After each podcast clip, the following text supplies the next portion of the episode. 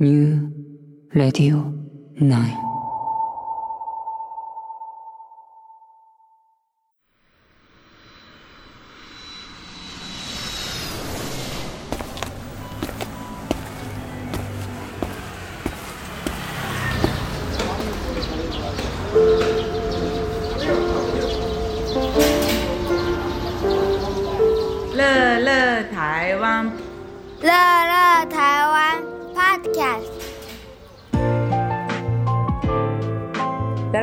ポッドキャスト特別編。その2です。初めての台湾で誰よりも台湾が好きになるふれあいすり込みトリップ。滞在2日目なんですが台湾が初めてだという人を私がお迎えして、まあ、その人の好みなどを聞いてプランを立て触れ合い多めになるかな？の台湾ツアーを体験してもらってあっという間に誰よりも台湾が好きになってもらおうという企画です。第1回目の実験台になっているのは ララ台湾4代目番組ディレクター D 山内です。えっとですね今日はですね今ディワージエにある私のお店ニーハオウォーハオで合流しました、朝は放置しろという指令が出ていたので、えっと、朝ごはんスポットこんなところあるよっていうのをいくつか送って、はい。その後私も知らん顔してたんですが 朝何をやってましたか？はい、えっと、朝だいたい9時半ぐらいにホテルを出まして、うん。えー青木さんからいただいた、うん。えーおすすめの朝ごはんの店からいくつか、えー悩んだんですけど、うん。油飯、うん。洋ファン、洋ファン、洋フうんァンのお店に行ってきました。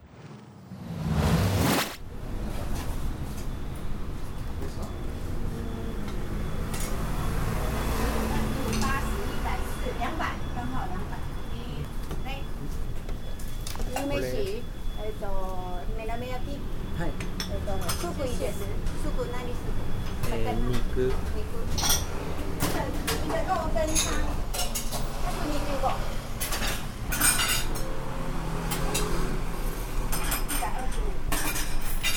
饭要甜辣酱吗？谢谢、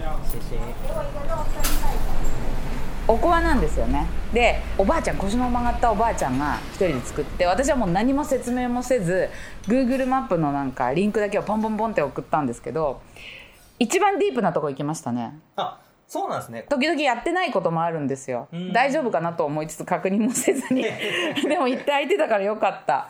お茶碗にそのおこわですね。はい。中華おこわを入れてくれて頼むとね、であとトッピングでいろいろおかずをこうトッピングというか頼むんですけど、映えるのがあの目玉焼きね、うんうん。結構油でもう揚げたような目玉焼きをとろーってするのが映え写真になるんでまあでもそれもやるかなやらないかなと思って無視してたらちゃんとやったんですよね。行ってきました。偉 い偉い偉い。でスープ頼んで、はい。美味しいですよね。台湾って結構おこわがあの南部の方で食べられたりするんですけど、うんうん。あとちまきもあるんですけど甘いピンクのタレかけたりするんですよ、うんうんうんうん。なんかピンク色のなんかわけわかんない。私あれがすごい嫌いで それがかかってないからいいんですよ。え、僕が行った時にケチャップかけますか？って言われて。でもあれケチャップじゃないんですよ。あ、そうだったんですか？なんかとろみのついたピンクの辛みの辛みもあるんだかないんだかよくわかんないんですけどピンクのソースをかけられる。だからケチャップかけますかって言われたからあじゃあそれせっかくならかけた方がいいんだと思ってかけてもらいましたあでもここはそんなピンクじゃない。本当にピンクのところだと、うんうんうん。なんか風船みたいななんかちょっと ジャンクなピンクの色してたりして。本当にケチャップみたいな赤色でしたよ。うん、だからちょっとなんかチリソースじゃないんだけど甘いやつ。うんうんうん。おこわのルーローファンみたいな感じですよね。そうですね、うん。あのお肉はちょっと控えめだけど、うん。お米が、えっと油っぽすぎず、ん。でも味もちゃんと、まあ、醤油ではないけど、うん。うん。あの塩味もあって、うん。うん。うんでスープがあっさりしてて、でそれがいい感じに中和してくれるうんというか、うんうんあのお店の近くにもあのお持ち帰りで市場ですごい美味しいおこわ売ってるんですけど、12時とか12時半が最後なんですよね、うんその、炊き上がりが。でみんなそれにすごい並ぶんですけどそこも美味しいですけどここは座って食べれるしスープとかもあるんで、めっちゃおすすめでであと何したんですか？で、えっとその後というか行く途中にめちゃくちゃ原付がいて。まあちょっと通勤のラッシュとか終わっちゃってるかなと思ったんですけどもいっぱいいて、うんうんうん、まあなんか一種の観光名物みたいには聞いてたんですけど、うん、え今高速道路の、え橋の下あたりなんですけどいますね。めちゃくちゃ原付来てます。すっごい風なだれ込んできてますすっごい数なだれ込んできてる。えーもうこれは、えー原付専用の道路というわけではないんですけれどもでも8割方が原付ですね。8割ほどが原付でみんな移動してるような印象を受けます。すごいなこれ。まあ、それを目の当たりにしてきましたね。はいはいはい。でも土曜日だから少ないっちゃ少ないんですよでしかも9時でしょ？普通だったら平日の7時半から8時ぐらいがピークで私も数日前行ったんですけど、はいはい。ちょっとねあの面白いと思っていろんな角度から写真撮ろうと思うけどやっぱ肺がやられるっていうか喉がやられるんでマスクをしてった方がいいです。なんか街中がやっぱちょっとガソリン臭いっていうか、まあまあ、そんな感じそうそうこっちの方はねちょっと多いですよねバイクとか、うんうんうん。でなんかあのちょうど川向こうの台北市に来る、市内に入ってくるベッドタウンみたいなところからの大きな橋なんですよ。でその橋の台北に入ってくる折り口いくつかあるんですけどここはバイク専用道の折り口があってだからなんか幅の太いこうスロープから、あの合成写真のようにいくらでもいくらでも湧き出てくる人間とバイクが っていう感じになるので、なんか私たちが3日ぐらい前に行った時には台湾人のなんかこう YouTuber とか、なんかインスタグラマーとかがもうそのまま直接ライブで流しててですごいなと思ったのがライブで流してるおばちゃんがずっと脇に洗剤とか歯ブラシとか持ってるから、朝のお買い物行った帰りにサンダルだったし短パンだったし化粧もしてなかったし、朝お買い物行った帰りにそのなんかちょっと見たからライブしてんのかなと思ったら、はいはいはいずーっと見てたらその人台湾ってこうフェイスブックとかのライブで商品を紹介して売るんですよ、うん一般人が。うんうん。でそれがそれをバイクの洪水をバックにやってたんです。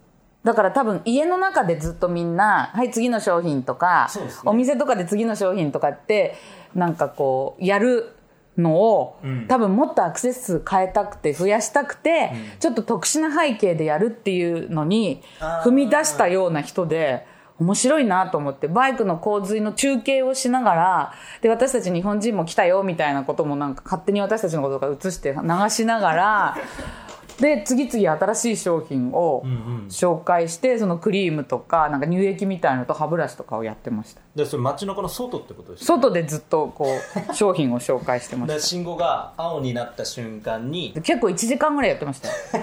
よ いろんな人がいるなと思いました。はい。なかなかですね、うんうん。これからお昼何食べますか？そうですね。まだこっち来てから食べてない小籠包小籠包？うん小籠包屋さん。き今ね観光客が多いから、とりあえず行ってみようか。でも D ハージはもう勝手に行ったから私案内する必要ないですね。はいじゃあ小籠包行きますか。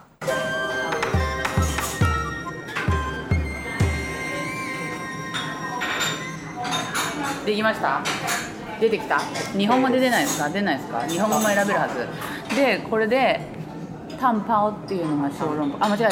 タンパンそう。えー湯の包むでタンパンそうそうそうそうそう。それでこれがまずこれ1個。であとここのねおすすめはねあのチャーハンのしらすのチャーハンです。ほいでこれチャーハンでしょ？チャーハンじゃなくてあとはもしあれだったら羽根付き餃子？バリバリの羽根付き餃子。これ美味しいよそれか水菜うん。の炒め物、うん。はいはい。あキャベツ。でもキャベツのこのこのこれも美味しい。蒸したキャベツ。蒸しキャベツ。蒸しキャベツ、うん。はいどうぞ。あじゃあいいですね、はい。食べてください。食べてみて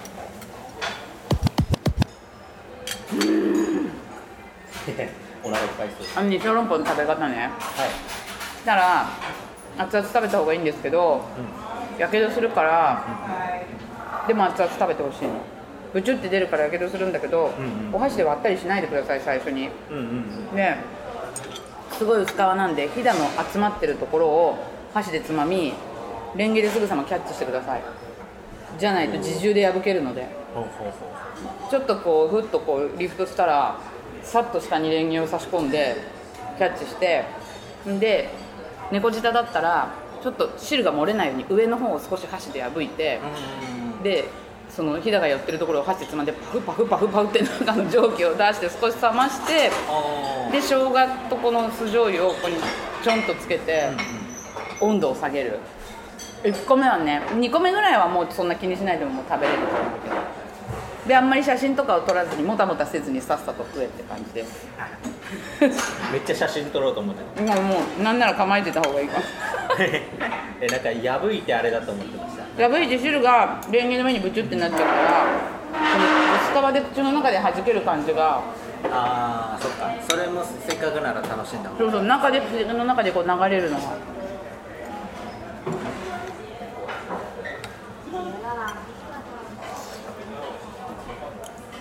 ほら来た。はい。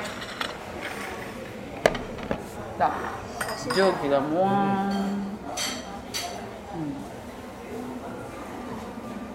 こんだけ時間かかったってことは私たちが注文してから包んでくれてるんですよ。それはね有名店とかデパートではなかなかできないですよ。いやじゃあいっちゃいますか。言った通りにやってくださいよ。こういうこととこういうこと。うん。これをめっちゃ熱いから私しょうががない。私ね結構大丈夫なんだな。危ない。危ないよ。危ない危ない。危ない、もうねレンゲの上でまあなんなら破けても別にそんなに嫌な思いはしない。あのこのせいろの上で流れちゃったらねそうですねもったそういない。そうちょっとこうやってちょっと穴開けてフーフーフーフレンゲに移した後生姜とかを乗せてーそうそうそうそうそうそうそう。でフーフーしてからうんふん。あふいあふいあふい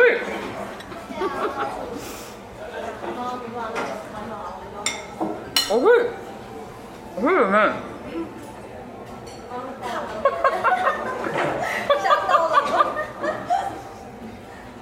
うん。ふ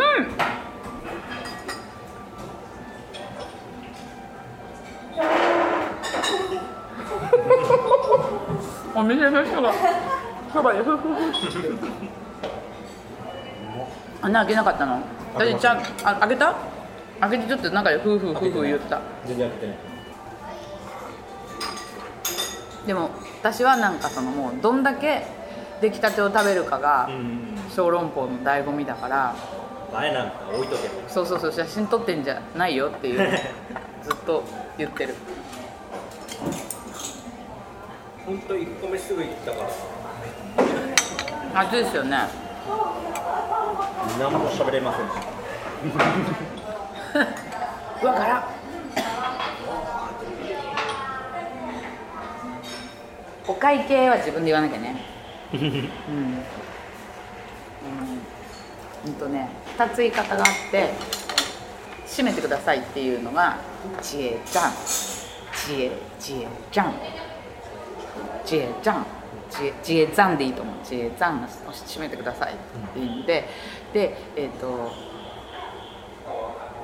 あの香港スタイルの言い方でもみんなが使うんだけど「マイタン」「マイタン」のが簡単なあのこのこれを買う。このレシートっていうかそのそれを買う。あの注文したものをは払いますみたいな。買いますみたいなのが「マイタン」うん。何のが使いやすいですね。まあ、いたんのが使えそうよね、ちえちゃんですね。さて、小籠包で満たされた後は、さらなる触れ合いタイム。スペシャルなゲストをお迎えしています。こんにちは。こんにちは。日本がめっちゃうまいんですけど、お名前は、えー、みかん林です。えっとね、みかんちゃんは、ゲシュタルト乙女のボーカルで、今はソロでもしてて、はいで、いろんな人とコラボしてるんですよね。そうですね。うん、ゲシュタルト乙女はララ台湾ポッドキャストが2回目の放送の時にあのゲシュタルト乙女みかんちゃんの曲を紹介しています、もしそこに遡って聴けるなら聞いてみてください。今はですねカフェに来てます。グディンっていうコテっていう古いテという駅から10分ぐらい歩いてすごいちっちゃいんですけど入ったら3階建てになってて。なんかみんな女の子たちがあの暮らしてるわけじゃないけどなんつうんだろうあのレトロな家具と可愛いもの結構日本のなんかね読み物とか雑誌とか昔のものとかジャケットが可愛いようなものが置いてあったりして不思議だ。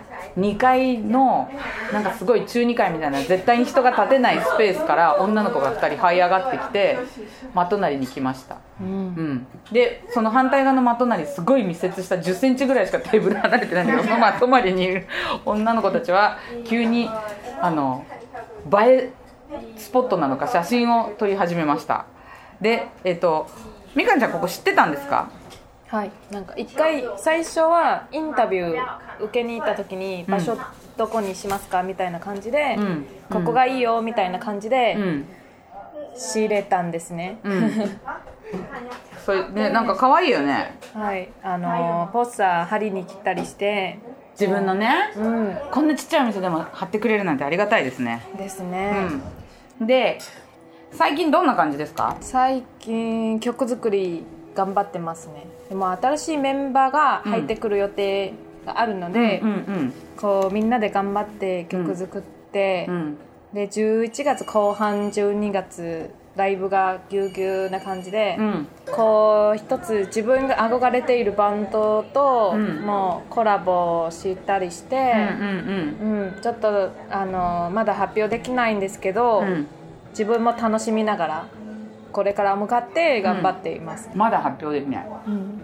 日本のバンド？です。みかんちゃんはね北海道でもラジオ番組やっててなんかちょっと台湾のこととか台湾のミュミュ音楽の話とかを紹介したりしてるんですけどそその話もちょっとしてください。3年前あたりかな、うんうんうん。あの一回その北海道エアジーの、ん。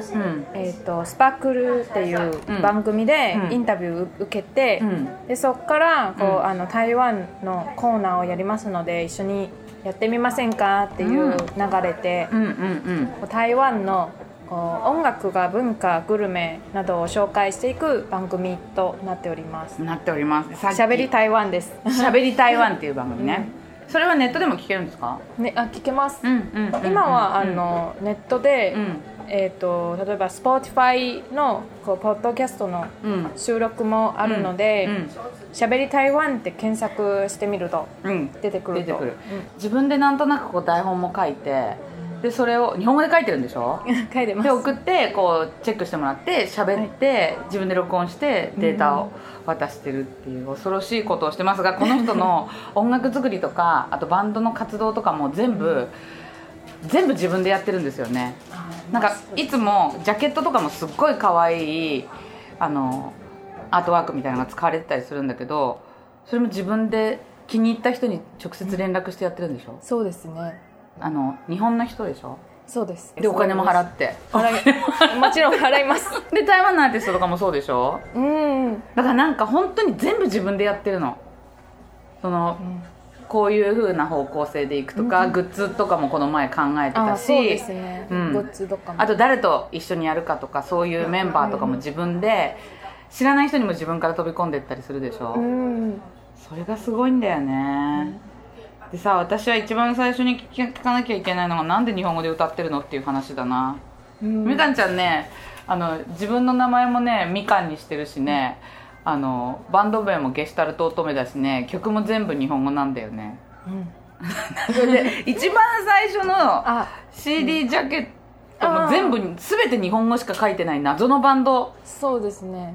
なんか日本の文化がすごい好きで、うんと名前は「あたしんち」のうん。アニメうん。の主人公から、まあ、取り入れて、うん。うん。あの自分の名字が「リン。うんうんうん」であの林と同じ字と書いて、うんなので林にあえてしたんですよね、うん、でだってさもう本当にどこにも何にもなんていうの？その CD のジャケットに謎が多すぎたよね。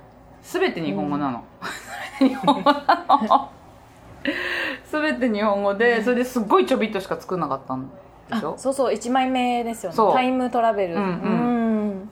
あれ何百枚とかしか作んないでも多分200だけ。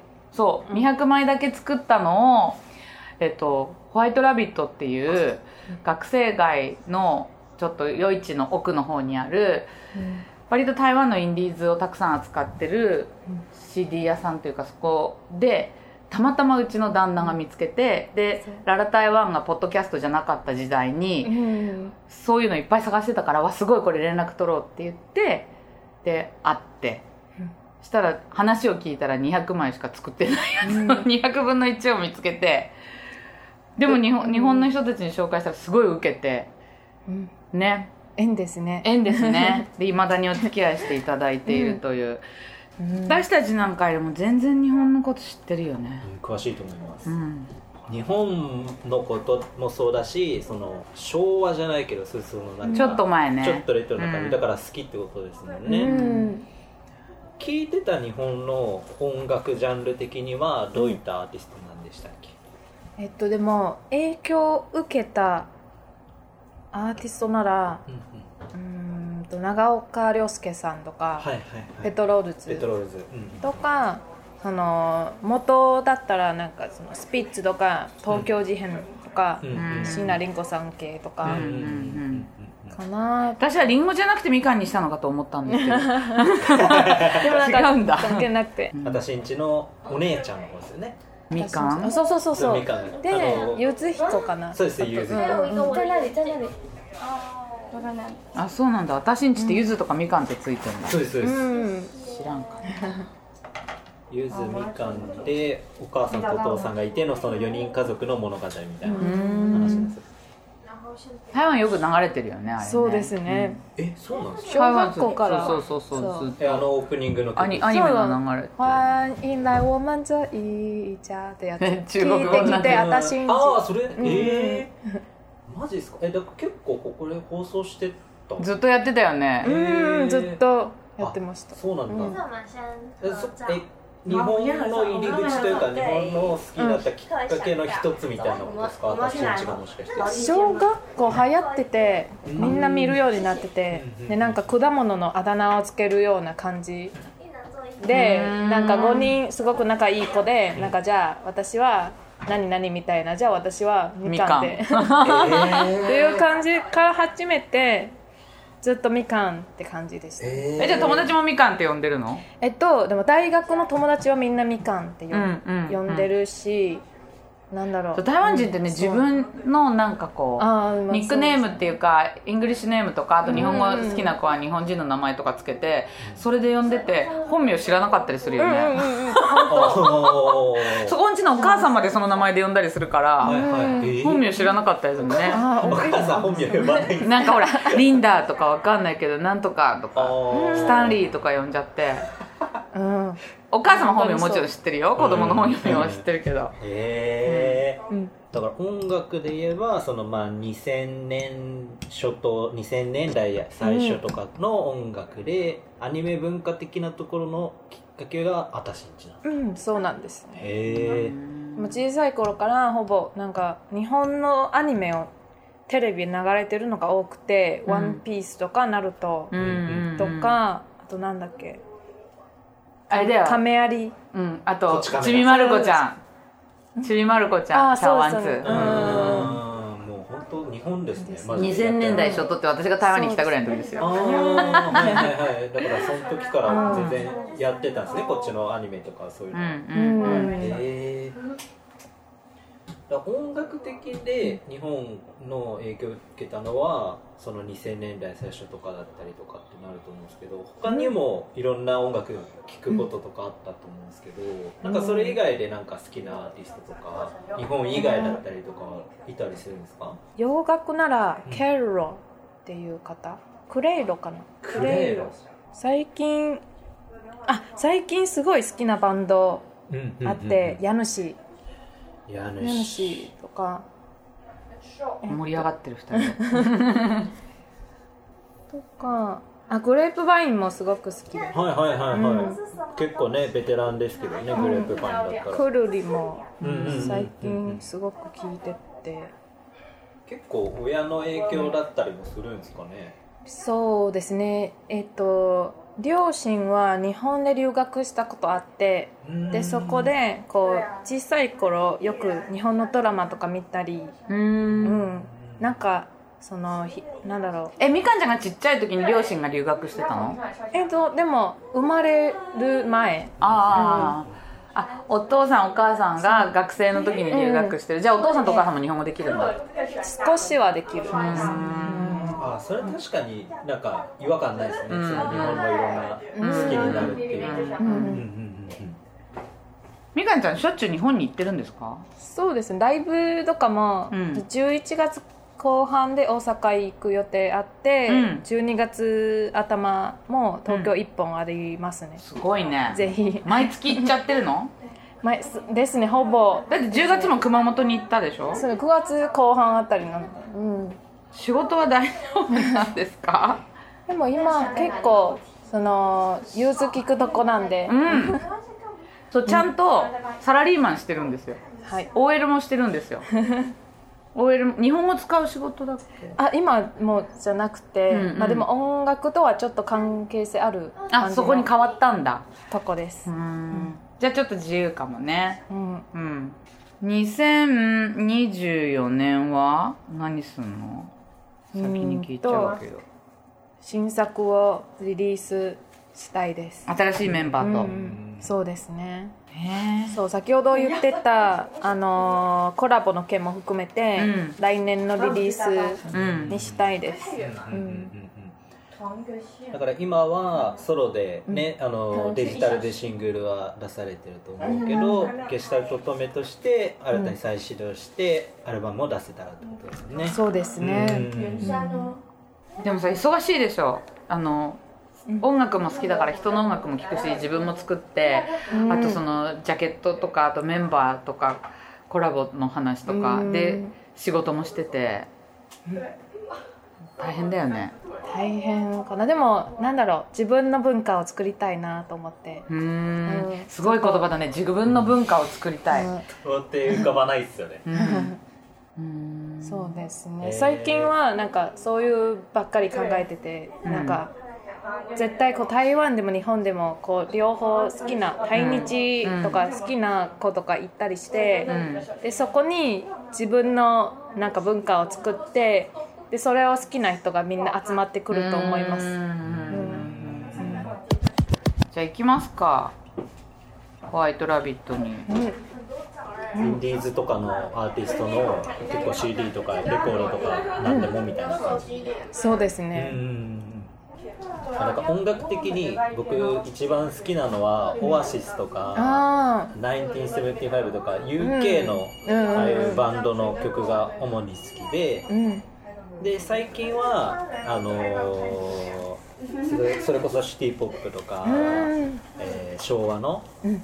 アーティストの曲とかも結構深掘って聴いてたりしてうん。って感じなんですけど、えーララ台湾で曲を紹介することが結構番組の最後であるんですけど最近の流行りのシティ・ポップ系のものが多かったりしてチルな優しい感じのサウンドが多いんですけど全体的な台湾のシーンとしてそういうのが多いんです多いよね。なんか。と。スローな感じで優しい音作りだったりとそう。かでも最近流行ってるのがヒップホップとかラッパー系が多いかも。ああもうそれは本当世界的に本当そうなんですね。昔シティポップもうんっていう雰囲気を作るバンドもいいそうです。いるんですよね、うん。エヴァ4とかどうしようかな。行ってみてか。ジャケ買いするかもしれないし。あでもすごいおすすめしたい、あるんですよ。I am difficult っていう。あ今日この前あれですよ。この番組でやったよね。紹介しましたよ。うんその我是機車さん。うんやったやった。最近も新曲出て、うんうん。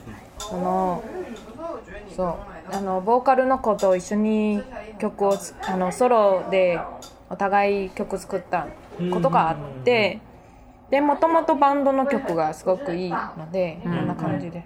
でそのね、アルバムとかもあるかもってことあるかも。うんうんいいバンドです、うん。うんうんかっこよかったっす。ね、うん。そうですね。なんかみんなが洋楽あたりに影響を受けたりして、うんうん。確かにその最近の洋楽とかのアーティストの音作りにだいぶ近いサウンドだったんで、私あのルーシーも好きなんだよね。ああルーシー。うんうんうんうん。もちろんいいバンドあって音もいっぱい好きなんだけどやっぱ全体的ななんくくりとしてくくられると結構ジャンルが少なくなっちゃうかもなっていう印象がある中でどうかなって思ったんですけどやっぱ、そっかヒップホップがやっぱ来てるんだ。そうでですバンドが作るってなるとちょっとやっぱ同じ系統が多くなっちゃってるん。ですね行こ行きましょうう、でもほらあそこにギャルあれあれ仲間だったんだね。多分鳥知らない肉肉2組が同じような目的で来てるから取り合ってるんだ。うん。取ってあげたらね